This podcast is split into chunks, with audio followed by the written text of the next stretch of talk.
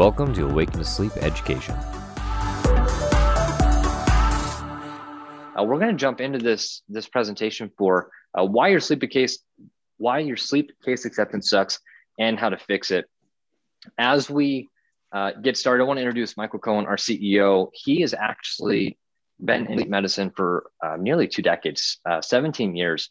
He was trained classically as a pediatric sleep technician, and he is someone who um, has actually worked in CPAP technologies, developing CPAPs working and building sleep centers all over the country. And about five years ago, he started Awaken Sleep because um, his mission and passion to really help people sleep better and the story of his daughter.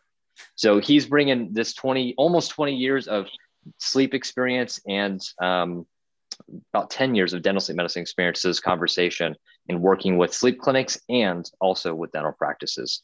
So Mike, why don't you say hi, introduce yourself, and uh, let's get started. Well, I don't know what else there is to introduce. You basically made me sound uh, really old and uh, possibly knowledgeable. So hopefully I can uh, live up to that second part. Um, but yeah, uh, guys, also to introduce Chad for a quick minute. Uh, Chad Wooters, he's our executive sleep coach here at Awaken to Sleep.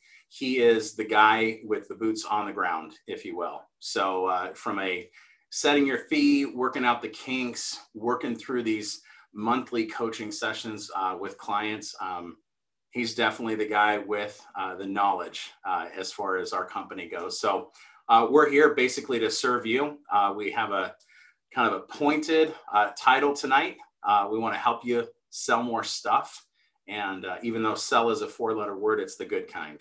So we're going to hopefully do more of that together and get this presentation rocking. So we promise to uh, not put you to sleep and uh, and keep it real. So, Chad, why don't you uh, take it away here? Yeah. So, as we're talking to practices, and if you don't know who Awaken to Sleep is, we are a coaching company that works um, nationally in in most states. I believe we only have one or two states that we don't have clients in right now. Um, I do want to say hi to a couple people who are chatting. So, uh, Jill, thanks for joining us. Amanda from Albuquerque, Michelle, uh, Mark from California. Thank you guys for jumping on today. As we've worked with these practices, we've run into a significant amount of obstacles um, that are fairly consistent in these practices. And really, these four things that you see here, and they're not all the obstacles, but they do encompass a lot of the problems that we see. They all lead to that statement that we all love in the treatment room. I'll think about it. Uh, I was just talking to a doctor in Kansas. Um, I want to say it was on Monday, or maybe it was Thursday of last week. And they said, Chad, you know, we're a practice that does several hundred thousand dollars a month in in production. And we're not happy because in sleep, we only did $30,000 last year. And I was like, wow, I, I think most practices wish that they had your problem. I wish most practices were upset about $30,000 in sleep, where most practices are really trying to get past the 5,000 mark or the $10,000 mark. And we're here to talk about how to get past the $10,000 mark. And for some of us, really move into that over $30,000 a month if you're one of those bigger, larger performing practices. So these four obstacles that we're going into, um, they take place in various parts of the workflow. When we look at a sense of urgency, our patients are coming in, and if they if we don't give them the next step and make it really easy for them to move forward, they're not going to move forward. Team buy-in, if our team doesn't have that understanding of what sleep is, what it means to our patients, and how we're helping them, then that's not going to translate into converting them to a home sleep test and eventually an oral appliance. The other thing is our expensive plastic. Um, if you have seen any of these really new modern sleek dental sleep medicine appliances, they are really minimalistic. And, and if you're charging a fair fee, they're probably pretty expensive. So when they look like you can make them out of the wrappers or the uh, the things that cans come off of, uh, and, and, you could just put those together and put them in your mouth, and that's what it looks like. It, it doesn't look expensive eh, compared to what you're charging. So we just have to build value. I want to talk about that. And the last thing is medical billing. Real quick, if I could just get a poll of our audience, if you are an in an office that does medical billing or is interested in medical billing, or you are someone who encourages people to do medical billing, go ahead and raise your hand. There's a raise your hand button. I want to see how many people we we have on the call that are, are talking about medical billing with their patients. Okay. Thank you. David Guzman, Robert. So I saw a couple other people raise your hand. Thank you for that. Mike, we we spent some time really working with offices on these four areas. What do you what do you have to add? Any depth you want to touch on in this in this slide? Yeah, I I would break it down uh, even more simplistic, Chad. When we talk about sense of urgency, when we ask patients to go do something and then have no follow up or accountability, like, hey, go back to the physician that didn't refer you and didn't screen for this and ask them to do something, and there's no follow up, that doesn't create any sense of urgency. You know, from a team standpoint, we got to equip the team in order for them to have buy in and correct word choice that sounds simple, but it's not. Um, if you're the patient and you have a $3,000, $4,000 treatment plan sitting in front of you with a piece of plastic on a fake set of teeth, it's really easy to see that that's an expensive piece of plastic. Um, and, and, what do you mean you can't explain my medical insurance in detail the way that you did my dental? Um, so I, I think today, the basis of the answers to these obstacles isn't really complex. It's really thinking about it from the patient standpoint and what are we doing to make this process reinforce the need for this the want for this on the patient side and the fact that it's easy to say yes. If we make it easy for people to say yes they will and the ones that don't you know maybe it's not their time but i think that that's that is kind of the hallmark we got to make it easy for them to say yes and help them understand what the value is in the whole conversation and so with that, guys, let's uh, let's jump into the solutions. We know four basic buckets of problems, and here's what as we jump in here. I also would encourage you guys to uh, in the question answer section, if you have a question about a specific obstacle that you have had in your practice, please add that to our list. We're going to come back at the end in the question answer set time and really dive into specific instances where we have unique individual problems that are on here. Um, I I see Juanita from uh, Chicago and some people from our friends at Mound Builders General Dentistry. Nice to see you guys on the call. I'm glad you guys can make it. First thing we're going to jump into is our sense of urgency. One of the biggest factors that we see across the board that hinders our oral appliance therapy acceptance is the home sleep test. When a practice doesn't have a home sleep study in their inside of their actual practice that they can hand to the patient. I'm um, actually, I guess I was using this for a, an office today. This is a home sleep studies that we use.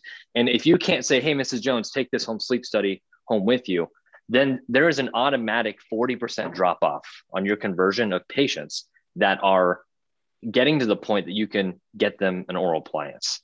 Additionally, one of the factors we see here is if you're using a shipping model, and we are a company that does home sleep test shipping, so we very experienced with these numbers. If you're using a home sleep testing shipping company, whether it's us or someone else, you're going to see that 30 or 40% of those patients never pick up the phone to get a test shipped.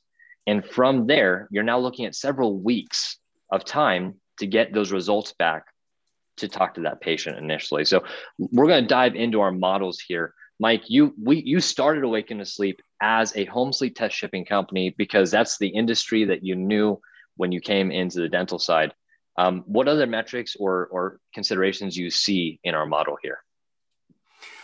Um, honestly, that, that 40% is kind of a round number, all encompassing. Uh, what we found is it, it doesn't matter the lengths that people go to to get an appointment scheduled for a patient. If they're not physically handing out a device, there is that 30 to 40% drop off. Um, you probably add an additional 12 to 18% of people that get referred out based on financial issues. Um, depending on whether you refer them to an in network, everything is perceived as covered uh, home sleep test, or they're paying cash out of pocket. Um, there's always a cost to things. A lot of times it's hidden, unfortunately, but you know there, there's certain drop offs for certain things.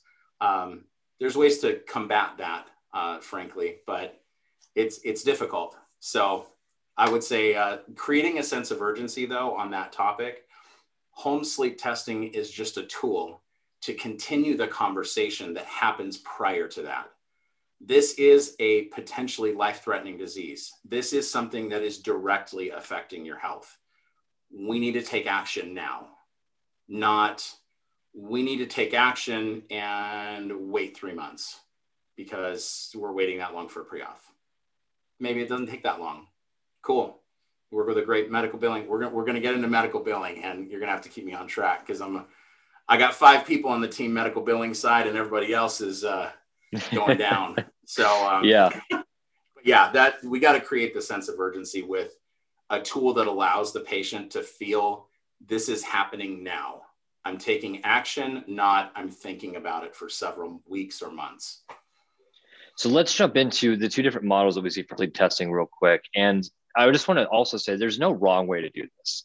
Obviously, having equipment in your house, as you guys know in the dental industry, if, as, as we bring more dentistry in house, referring out for less and less procedures nowadays, we're seeing a higher amount of patients who are interested in saying yes to those treatment plans because they're already there. They're ready to move forward with this thing because they trust you and they have their relationship with you. That's the benefits of working with the home sleep study in your practice. Real quick, if you're on this call and you have a home sleep study, could you just raise your hands just so I can see who we're talking to in this model?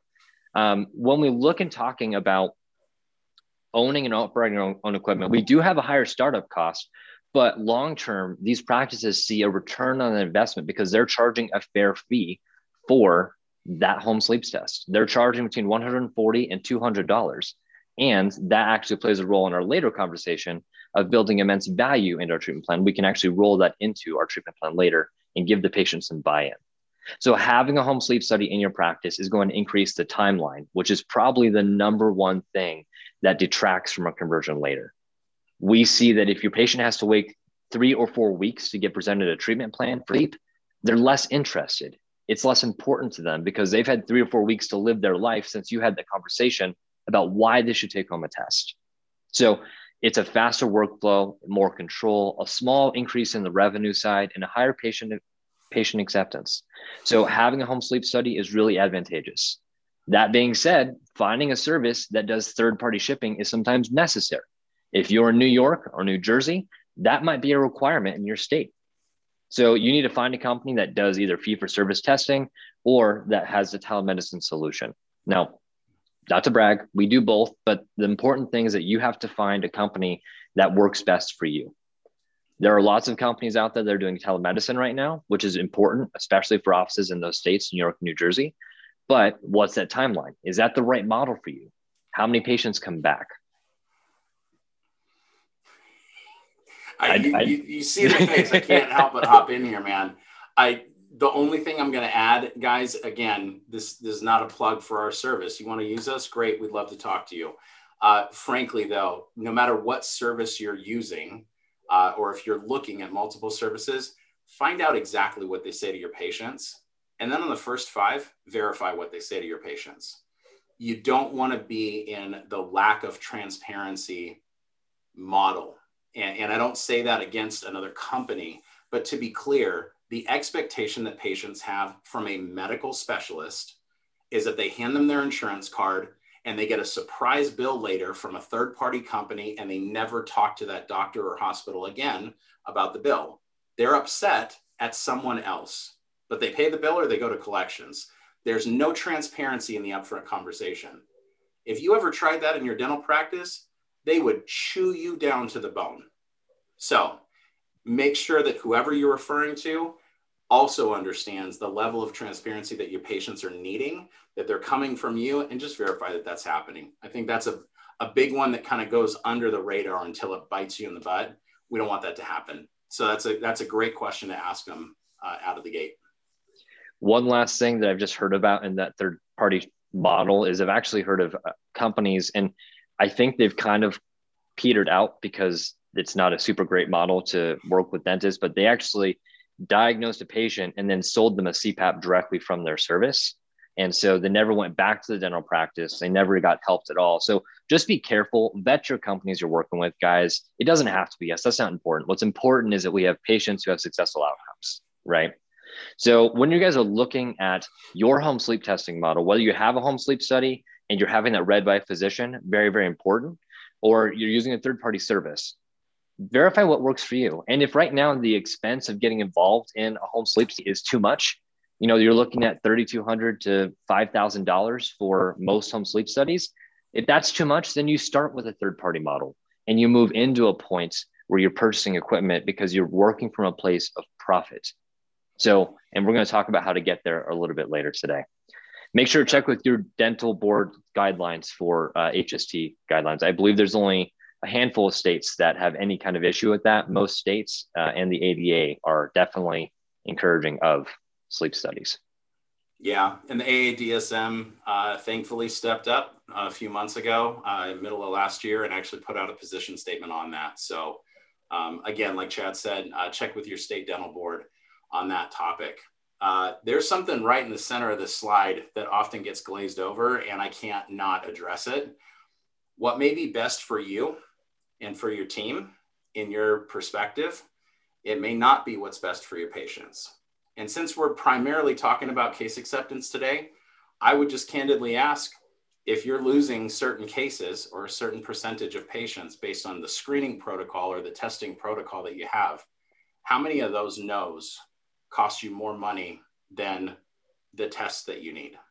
Now, I'm not advocating for breaking everything in the dental practice, but if we're not going to poke you a little bit here on a webinar like this, I don't know who's gonna.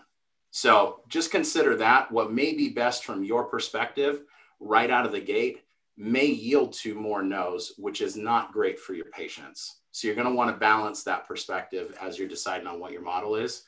At the end of the day, as long as you have a model and you're working through it with your team, kudos to you because you're helping people. And that's really what matters at the end of the day.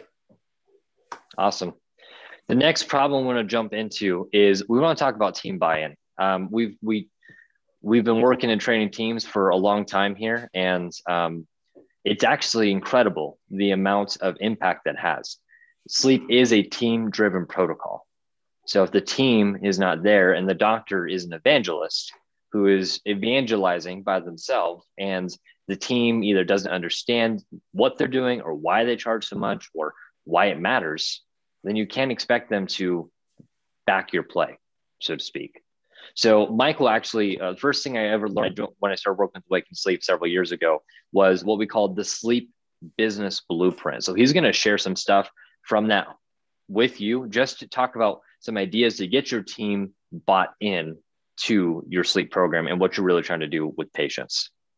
Yeah, thank you, Chad. So, I mean, the first thing, guys, in, in the blueprint is we got to understand that our team obviously has specific roles, right? And, and that goes without saying. I mean, everybody's got a title, they've got a position in the dental practice. The same thing goes for sleep.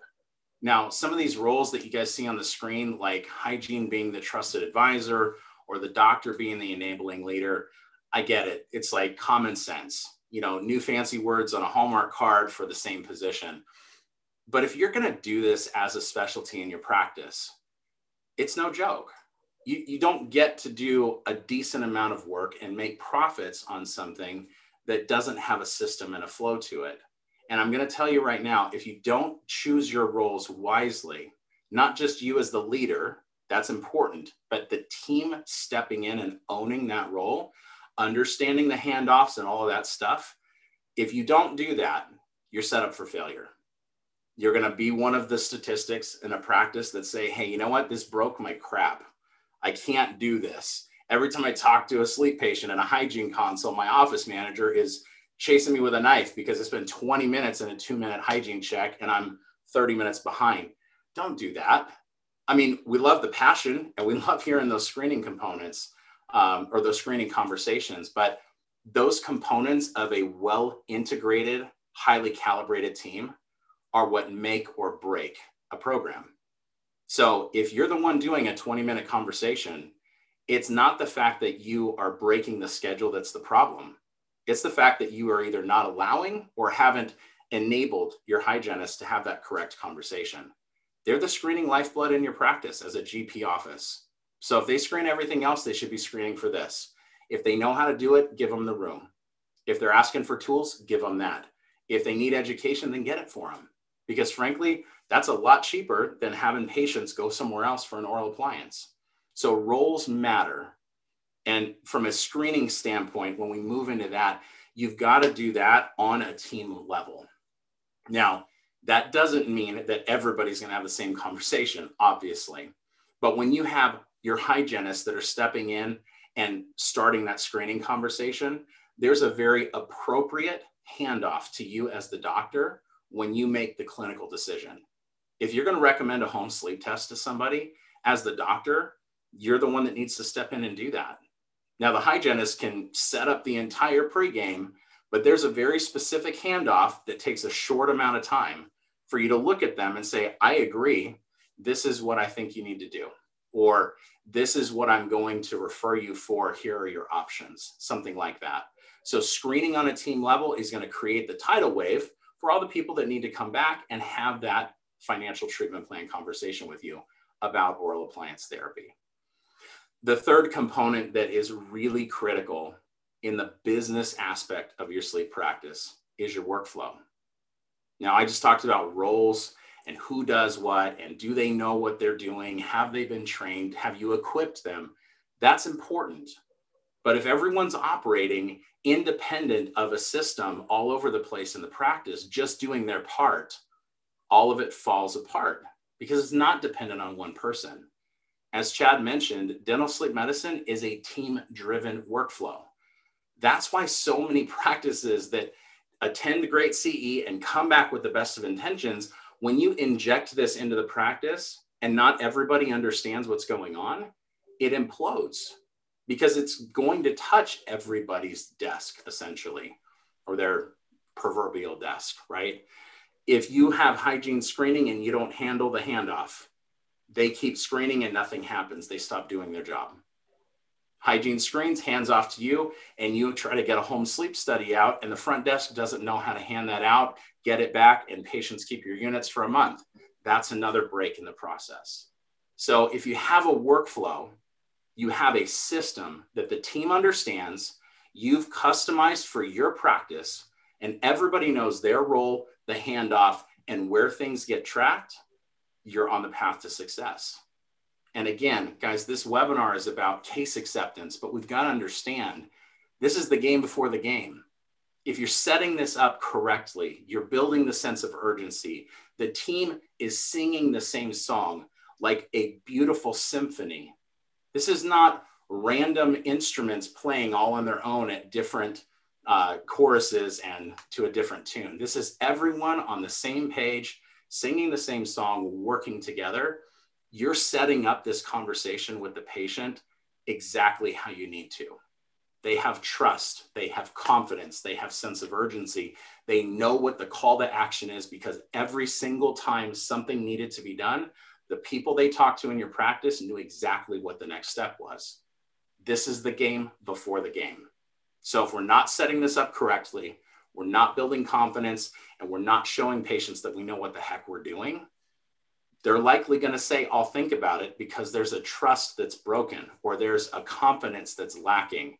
And we need to make sure this is dialed in there. Now, I will say, um, on the team training standpoint, there are a lot of options out there, um, even despite in-person learning, uh, you know, not happening in the last year for the better part of a calendar year. Um, guys, look at the options, look at what's out there, and put it through a filter. Can you take your team to this? How big is your team?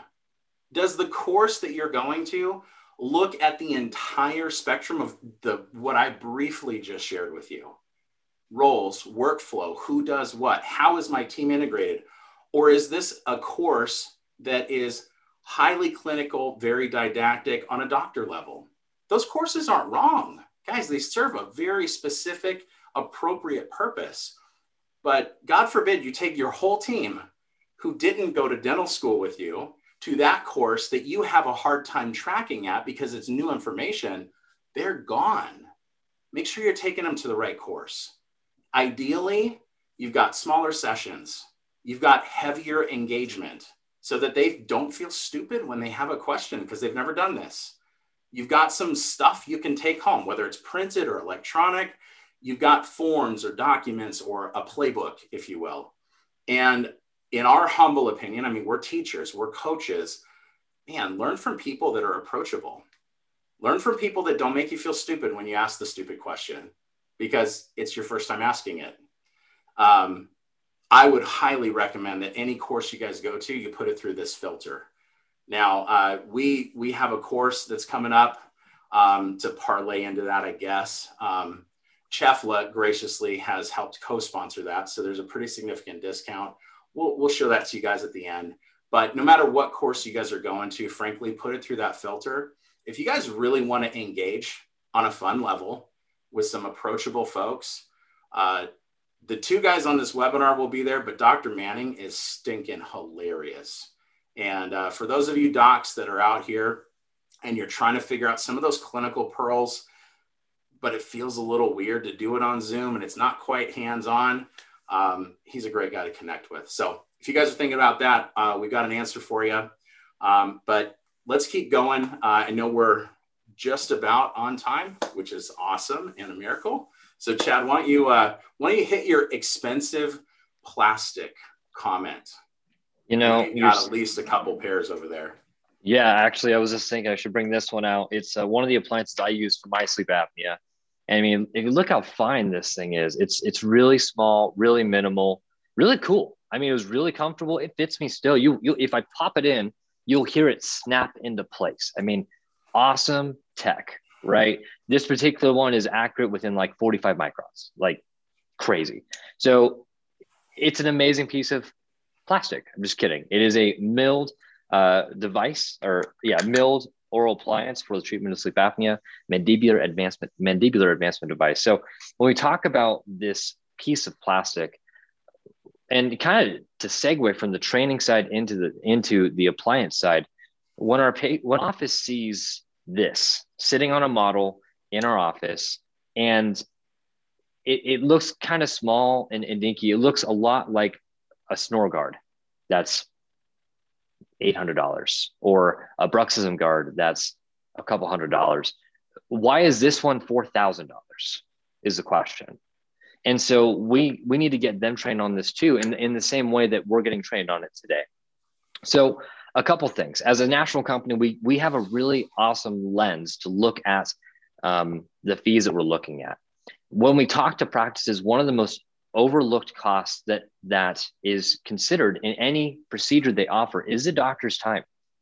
The anytime the doctor has to do work, it's a this forgot my English there for a second. It is of significant cost to the practice. No offense, doctors, but you are the most expensive part of any dental practice. Um, your time is averaged between 300 to $700 an hour, depending on where you are in your career. And so that is a cost that needs to be considered. When we talk about sleep and the fact that it's a team driven process, we're actually talking a lot about time. In a team driven workflow, when your team is calibrated and trained, the doctor is spending between 20 and 30 minutes. I can tell you, um, and I'll just to keep it anonymous, we have offices on this call. The doctors are spending less than 15 minutes with a patient on most cases. Now, obviously, there's cases with complications, and that warrants a little extra time here.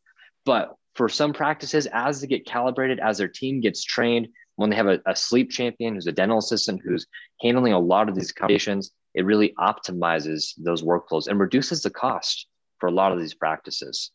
So, really important piece there. Um, Mike, what have you seen in your your long experience in this industry? Uh, the thing that goes uh, behind this slide that most people, uh, especially most docs, most of you that are looking to get into this versus have been doing it for a while, there's a little, there's a bit of uneasiness when you're looking at pricing a $2,500, $3,000, $4,000 case and you're spending 20 or 30 minutes.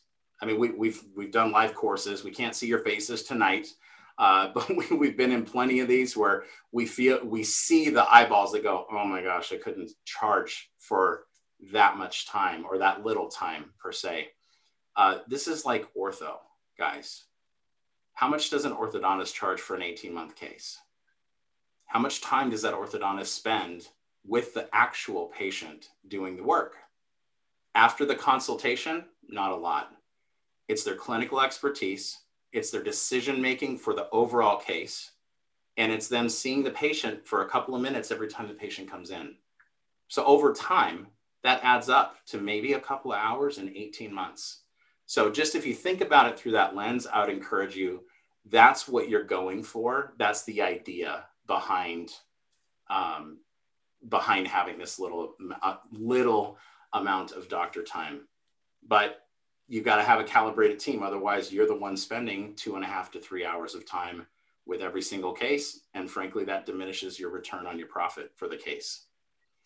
It's actually one of the most common frustrations I get to hear when doctors are trying to get started in sleep. And they're like, I don't have time to do this in my practice. And, and that's the reality is that you do.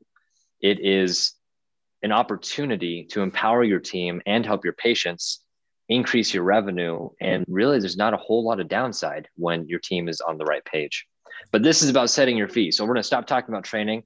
Uh, we just we just have a good time training, guys. Sorry, but here when we talk about the average fee across the country, now we have seen practices on a fee for service basis. And as a disclaimer, I'm the fee for service guy.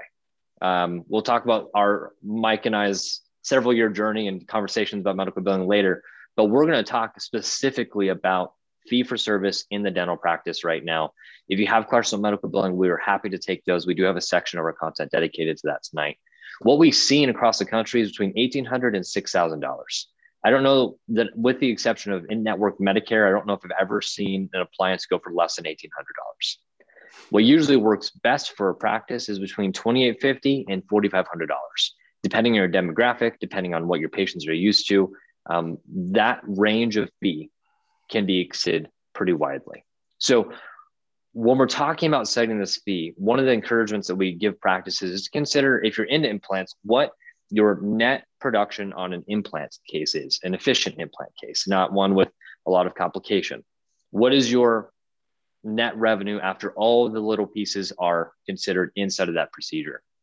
Here, we need to consider all of our true costs. So we've got doctor time, which is mentioned earlier. We've got appliance lab fee.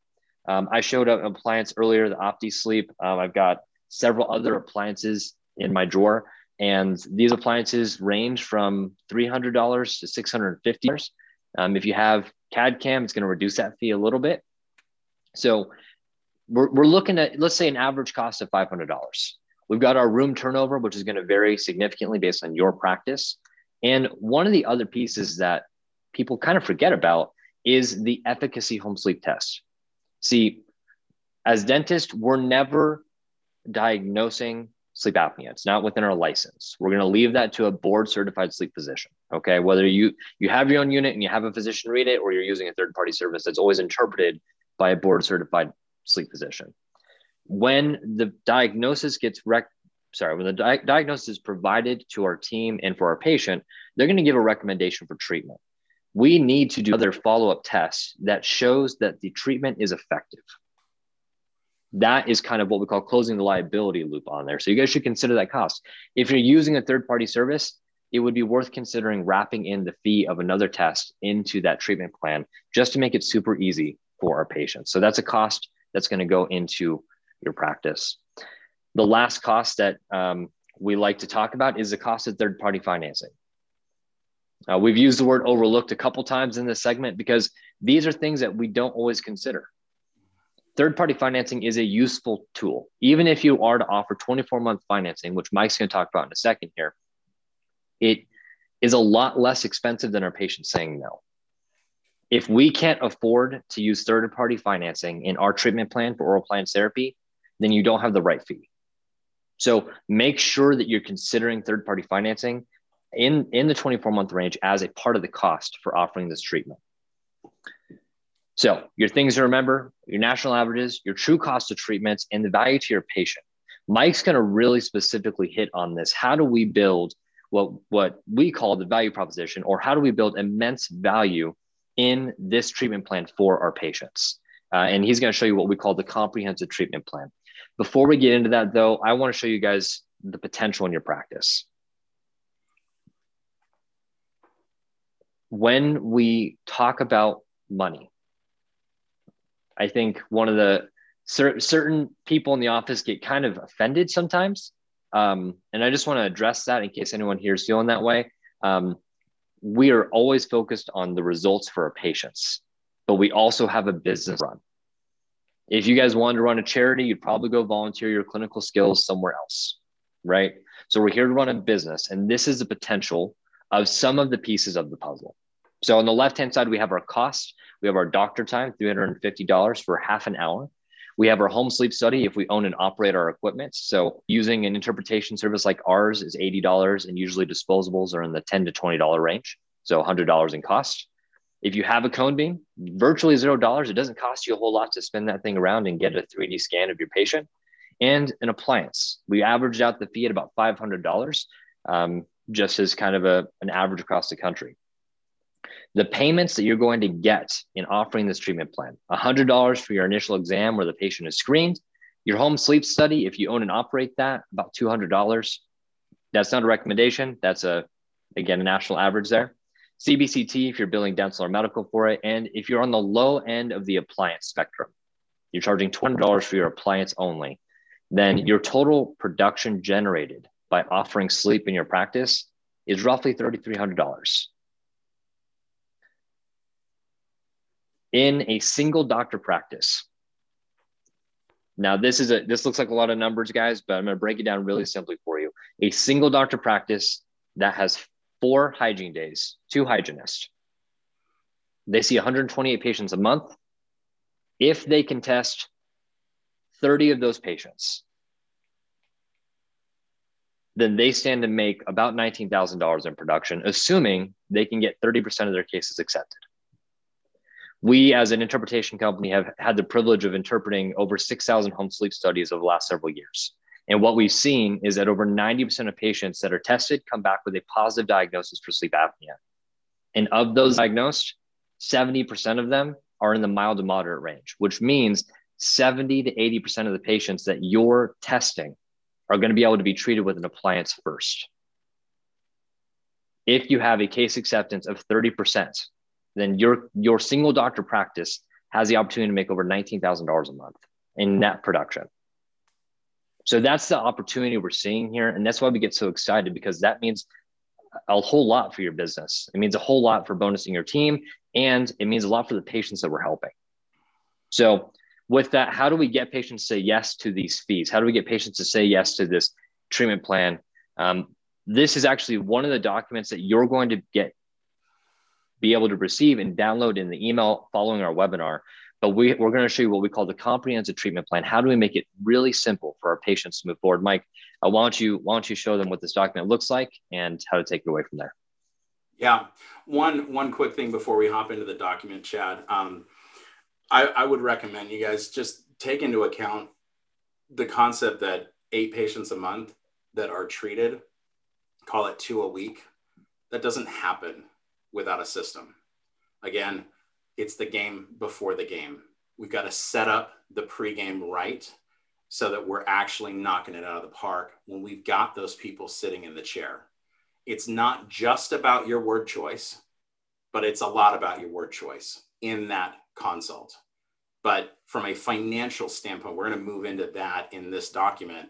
And respectfully, guys, it's it's not just about dollars. In fact, I would venture to argue that it is way less about the dollars than it is about the actual value in the treatment. So I'd like to kind of present that to you. Before I do that, though, uh, we've got to know where we're at in this process right now.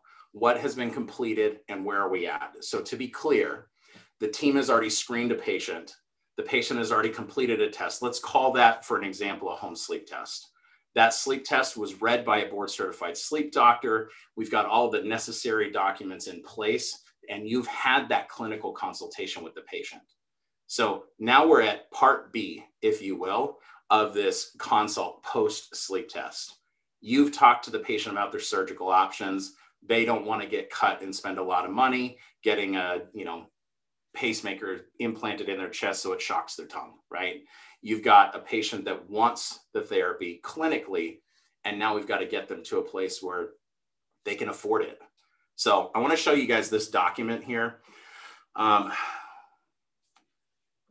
yeah, here we go. And I'm going to uh, do this uh, actually from my iPad so I can show you guys exactly what this looks like. if my tech wants to work. this is always the problem.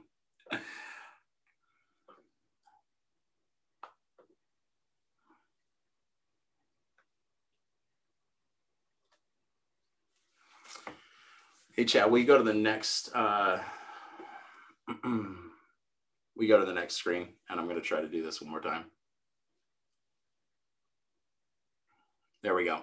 Uh, so this is the document that we're going to look at. I want to pull it up uh, so we can actually uh, see it here and, and write on it. But from a sheet of paper standpoint, this is nothing super crazy, right? This has got what you're doing in your consult. It's got some payment options and some fine print on the bottom. At the end of the day, that's not the important stuff. What is important is the way that you talk about it and the way that you present it. So let me try this one more time on the iPad here.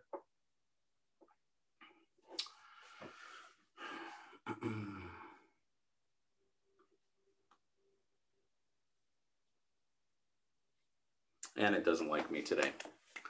So we're gonna uh, go with uh, this. Chad, you want to share that screen one more time? Frustrating. All right, guys. So basically, let me let me walk you through the top to the bottom. Uh, the top is obviously this is your patient, right? We want to understand exactly what the value is to them.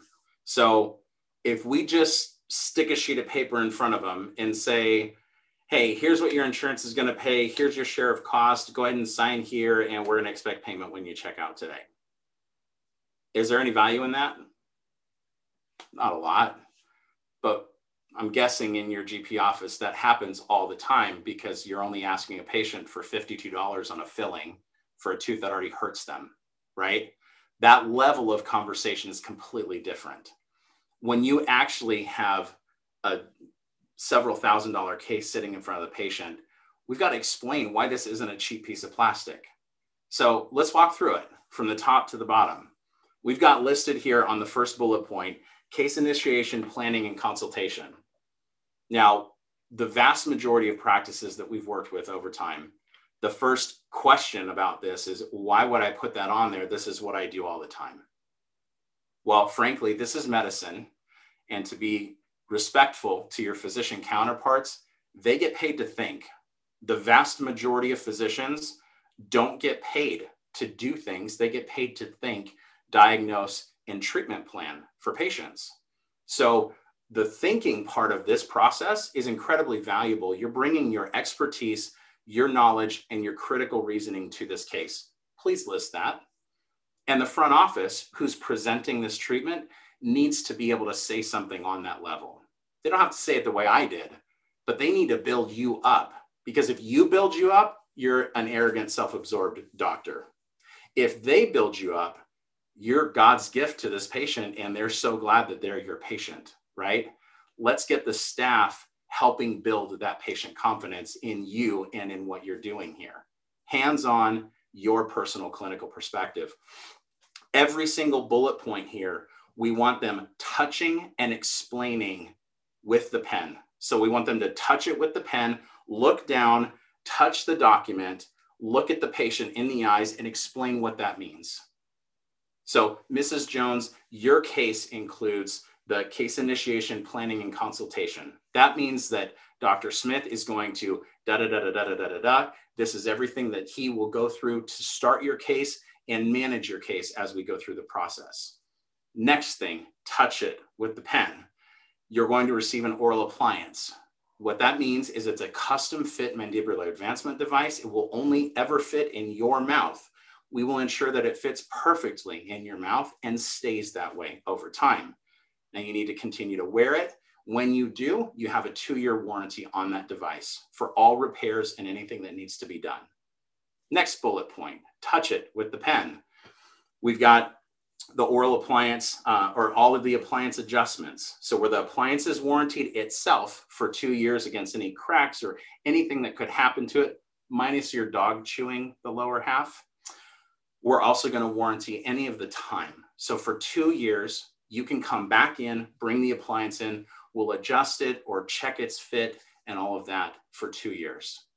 And then you keep going down the list the titration tests and visits. Yes, there are other tests. That home sleep test that you took from us last week, we're going to probably need to do at least one, but maybe a couple of those across the next six months or so, just to make sure that this is actually working for you. All of that's included in here. The very end test, we're also going to have that physician read that test again. All of those fees are included. You have no extra fees. This is what's included in your cost. So, on the next part, as we go into that, you're looking at the financial portion.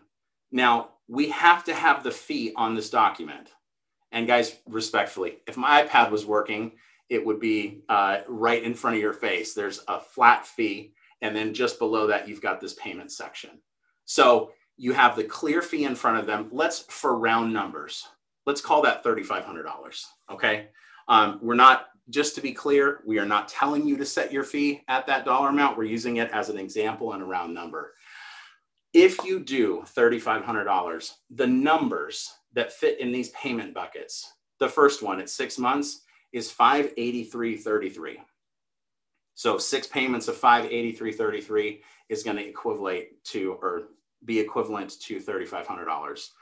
Um, 12 months is 291.67. At 18 months, it's 194.44. And at 24 months, you're at 146.83.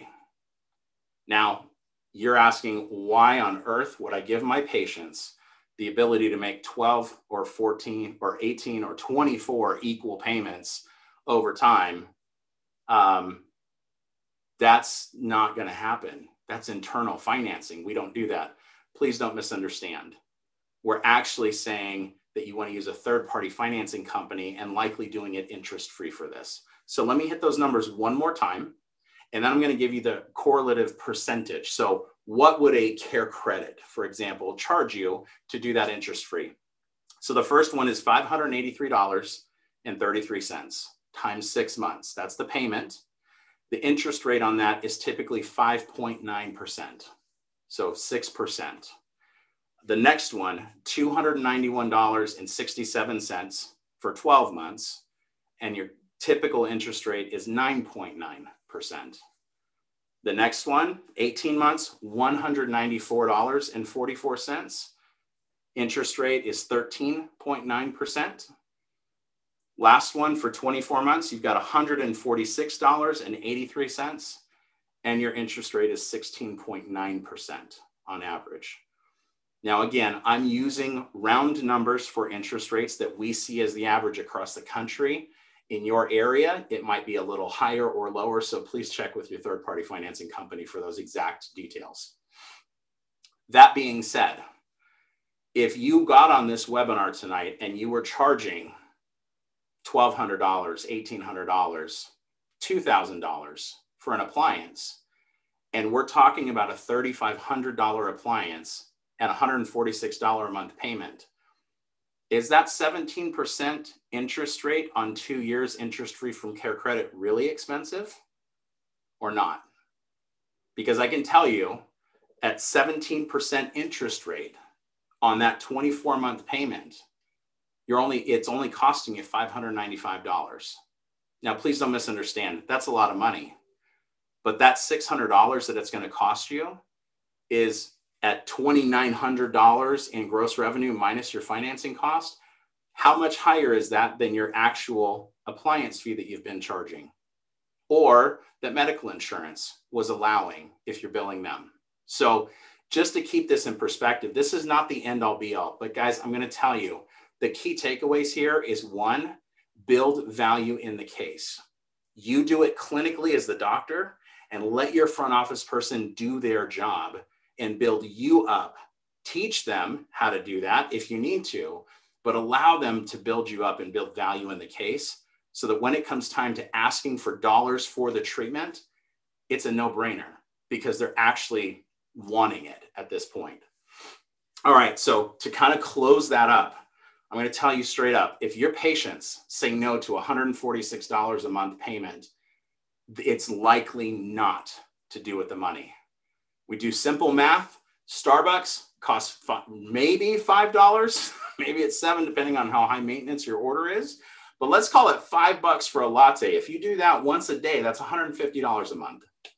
Now, most people don't put Starbucks in the line item of their budget because they don't want to know.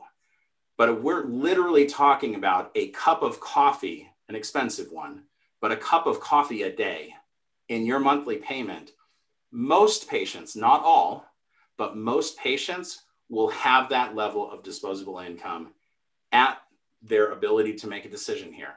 So if they're saying no to this altogether, the question is why? Usually it's because of one of two reasons. It's because they don't understand the value, or it's because they want to buy something else.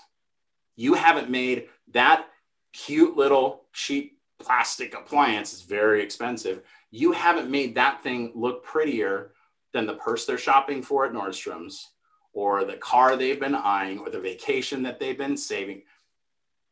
It, you're not trying to break the bank. You're trying to save their stinking life. And they've got to get that. They've got to feel the value and they've got to know that this is something I want to spend money on because people spend money on what their kids need and what they want. Typically, kids need, they want. Most people, that's how they spend money. We've got to hit people that they want what we're offering them, and they will gladly figure out how to pay for it. All right, Chad. Yeah, I was Fights thinking on. Bring it. that's how that's how you spend money. Um, I mean, no, That's how I we spend. uh, I do have four kids. you do, and you live in California, which independently are probably good decisions in themselves, but together it's a little bit rough. Um, no, here, uh, just so you know, Jill, we see your question in the chat, and we're going to save that for question and answer just for time consideration. The short answer is there is a way to build, sorry, dental for CBCT. It's not. I, I don't know the technical terms. I'm going to refer to Mike to that later. There is a way to do it with certain beams. I believe it has to do with splitting up the images and filling them as pans or something. Uh, but Mike's going to answer that question a little more detailed later. And there is some ways to build medical for CBCT um, that are relatively simpler uh, than billing sleep. So we'll come back to that in a little while here. Um, first, when we talk about medical billing, um, you, got, you have to know that Mike and I are two sides of the same coin. Uh, we both acknowledge that medical billing has value, but one of us likes it and one of us doesn't. We, as a company, Awaken to Sleep, used to bill medical. And uh, we used to make six figures a year billing medical. We were really good at billing medical. And now we don't. And so it has been uh, a story for the ages, uh, the battle of medical billing and Awaken Sleep. And so Mike and I are the other sides of that coin. And so we have a lot of expertise on this. And I'll just tell you right now, guys, that when we start talking about medical billing, it's an amazing value add. But when dental practices get started in medical billing and sleep, they're, they're just hurting themselves. You should treat sleep like you treat implants when you're learning them. You don't start trying to build medical for implants and cone beam until you've taken some cone beams and you've placed some implants. Learn how to do sleep first, do cases first, and eventually grow into medical billing as part of your business model or don't. A lot of practices, candidly, when they cut medical billing out, they decide not to go back because there's a lot of opportunity there. And if patients want medical, then there's other people to help them with that. The reality is that it's an amazing value add, but it shouldn't be where we're putting our bets. So when it comes to the value add, absolutely. Is the timing right? Probably not when you're starting. And how is the complexity? Depending on your state guidelines, the insurance companies that are in your area, there's a lot of factors to consider in that, especially with the Medicare guidelines changing where they're going. So when we start talking about medical billing questions, one, do we have to get a pre-author or oral appliance? A pre-authorization is different than a pre-D. It's not a guarantee, it's a speed bump. It's saying we might pay you after you get this pre-authorization. You still got to do these other things. We're just more likely to pay you. Additionally, we got to figure out how much of the deductible is met. And the other reality, the, the heavy question at the end, what if medical insurance doesn't pay? The crazy thing is that we don't even know if medical insurance is going to pay until 30 days after we've delivered our appliance in a lot of cases. So here, we're going to include this document in the email we're sending you guys afterwards. If you are really, um, really, really certain that you want to bill medical, then here's a medical billing checklist. It's not incredibly comprehensive. It's a checklist that we recommend is used if a patient is asking the question, then you can very simply say, we're a dental office. We don't bill medical insurance. However, we know that a lot of patients ask this question. So we'll provide this documentation for you. And if your medical insurance needs anything else from us, we're happy to help. But that's actually between you and your medical insurance. just to kind of give you guys an overview of what, you know, we could talk about this for several hours. You know, Chris Farrugia has an amazing set of content that's two days on this exact topic. But when we talk about billing medical, there's several different models to consider. And the reality as relates sleep is that it is the number one killer of sleep programs in the US. So we're gonna we can take some medical billing questions here, but just know that if you're starting in sleep, or even if you're you've been doing sleep a little while and you're doing it pretty well without medical billing, or maybe you're doing okay with medical billing, it might be one of the things slowing down your case acceptance in your process. If you eliminated that part of your workflow, how much faster would your patients get through it? Yeah, Mike? and I'm, I'm Chad. I gotta hop in. I, I gotta hop in here just for a quick minute. Um, medical insurance is not the devil, guys. It's not. It is not the thing that's holding your program back. If it's too complex, it's because we don't have the other systems in place. You've got to have a completely different workflow if you're doing medical billing. You're likely going to include telemedicine consults or local consults with a doctor at each and every stage, and they are quarterbacking the process, and you guys are delivering appliances. So make sure if you're going to do this, make a business decision to do it. And I do agree with Chad. If you're just starting out or you haven't honed in your system, wait six months and make a business decision at the end of six months. How many people didn't move forward with your fee for service model because they're waiting on you for medical billing? Look at the list and yep. take numbers and make that decision. So there are a, a, number of options here, and we we will probably be answering questions for a while on this tonight. But yep. medical billing is never going to be the crutch to get you paid or to get you over the hump of convincing a patient to move forward based on little cost. Yep. It will bite you in the butt. Build the value, sell the case, do medical billing when it is business wise appropriate for your practice and make that decision wisely. Yeah. Which drives us to getting to yes is our is our primary objective. Getting to yes helps more patients get helped, helps us generate more revenue as a practice. Uh, Scott, I think Dr. Bobbitt, if you um, have a question, I see you raise your hand. Go ahead and submit it so we can review in a little bit. So just to kind of recap, guys, what we're talking about here, how to get to yes.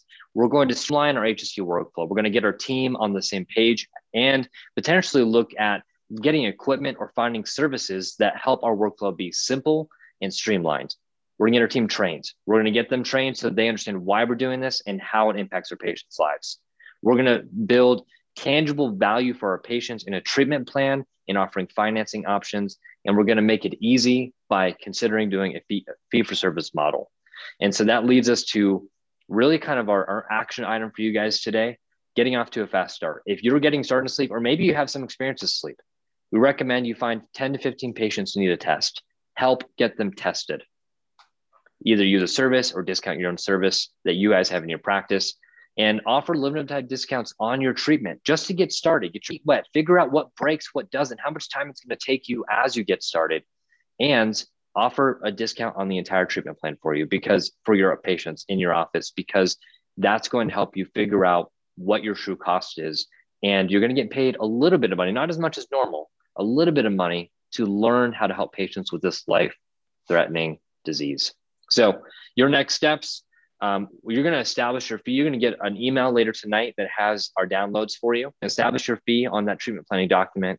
Uh, you're going to customize that form and you're going to set your fast track program details. So those are our next steps for today, guys. And if you guys had fun today with us, um, we do encourage you guys to consider getting on our course. Uh, this course is two days, it's 14 CEs. And when we go through it, practices get started and they are able to really start moving. And we're talking an average practice starts doing two to two to five appliances a month. And that's a that's a big difference for a lot of practices. So Mike, any any other closing thoughts on that? Yeah, I mean, as far as uh as far as the treatment planning goes, guys, um, put your put yourself in the patient's shoes. Is it easy to say yes? Is it affordable? Does it demonstrate value? Are you making the entire process from the beginning to the end dialed in where they have confidence? If you're doing those things, keep doing more of those things and you need some practice. If you got to tweak it, then tweak it. As far as the course goes, I'm, I'm going to tell you guys right now, I have attended or taught in thousands of hours tens of thousands of hours of CEs at this point in my career. And I've got to tell you, being able to have a two day virtual course that is a small audience with breakout groups where we can look at each other as close to face to face as possible right now without getting on a plane and laughing and listening to a doctor who's taken his lumps for 10 years and does several hundred thousand dollars a year in sleep, being able to pick somebody's brain like that or talk respectfully, talk to guys like us who have coached hundreds of practices and know what the bumps that people hit, uh, you should book a ticket and then check with your staff if they're available that weekend because we'll let you move to any weekend you want to for the rest of the year. But respectfully, that's my two cents. Cefla's helping out and giving a discount that's 50% off. So we appreciate them for sponsoring this. And uh, that's bottom line. That's my, my shameless plug here, guys. If you want to hang out for two days instead of an hour, we will pour into you and you'll walk out with an action plan. And that's what we're all about. We want you guys yep. to do better work. Additionally, the link to register for the events is also in the chat. So if you guys are interested in an upcoming event, please make sure to register um, for your teams. And remember, it's about the patients at the end of the day. So we had some questions and answers. Um, Mike, we had that question earlier, and I just, and if you want to give the details on does dental insurance cover CBCT? Uh, Jill says, I know we haven't covered, we haven't covered medical insurance, but do you have a MO code for CBCT? Yes. Um, before I answer that, the uh, course discount, uh, we got another question about that. It ends Friday. So you guys have a few days to decide. You can check out the dates. It does expire this Friday, uh, the 12th, Friday the 12th at midnight. Um, so back to Jill's question on dental insurance. Does dental cover a cone beam scan? And excuse me, uh, does if medical is going to cover it, what's the code? Um, so does dental cover it? First question, very rarely. Dental, if you're taking a cone beam and you're either extracting the pan or that's an image that you get within the cone beam scan that you've got, you can bill for the separate images so long as you are taking them and have that documented evidence of the radiograph. So you can bill dental for the codes that you already bill and are getting paid on. So the bite wings, if you're taking those, the pan, etc. Um, as far as cone beam goes, it's incredibly rare for dental to pay for that uh, maybe MetLife, and a couple of the Delta Dental premiers, um, but very rare. On the medical side, the code for CBCT is 70486. I'll repeat that. The CPT billing code for cone beam is 70486. Uh, if you're going to bill medical, they're going to want the ICD 10 diagnosis codes that are separate from that billing code, basically, the reasons why you're doing it. And please don't list airway as one of those reasons. Even though the cone beams that are available for you guys to take these scans will color code them and give you an incredible screening platform to talk to patients. That is not what they are designed to be billed for because you can't diagnose an airway condition with that scan. So please make sure you're doing it for dental reasons. You bill it for the dental codes. There's plenty to justify that. And if you guys want to dig into that more, We've got a course about that, or you can talk to your medical billing company. But the medical billing code is uh, 70486. Cool, Chad. I think we had a couple other questions um, about workflow here, and I don't, I'm not seeing them in the chat. What, well, I, I think I can get it from, uh, from what I saw earlier. What is the number one thing that you've seen in the practices that you've coached, because there's a vast array, what's the top thing that you've seen kind of turn the switch in practices that have everything, but they needed to do this one thing and it really was the difference maker for them? Your shot, man. Go. What's yeah? The, um, I was just thinking. I was just thinking about a practice um, that just got started with our coaching program two months ago, and um, the doctor has had a home sleep study for about a year and a half and he's tested one or two patients every other month or so and he finally after like two years of following up we met at some cone beam sales event like four years ago and he finally brought his team to a course and overnight they started doing two or three tests a month they got their team on a coaching call one time and they went from doing two to three a month to doing 10 home sleep studies a month They made $20,000 in two months, four months into starting their sleep program. And it really was that their team needed that gentle reminder of, of being there. And their whole team wasn't even able to attend the course, candidly. It wasn't about the course. It was that we got on a coaching call for an hour and I said, Hey guys, my name is Chad, and we're going to do this because if you don't, your patients are going to die faster and we need to help them. Here's the short explanation of why that is. Here's a detailed explanation of how we're going to screen them. And those guys just went crazy. And um, they got their staff tested too. That was a really big thing. But their team just believing in them. When hygiene, when doctor said you need to do this test, and the hygienist was like, "Yeah, you know, doctor really believes what we're doing here, and if he's saying you should do this test, you really should." Instead of saying, "Oh, well, I don't really know why he's talking about airway. You know, it's something we just started doing, so you know, it's not a big deal."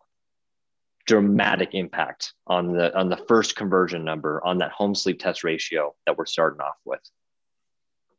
Um, another one for you, since you mentioned it. Uh, what you mentioned skin in the game earlier.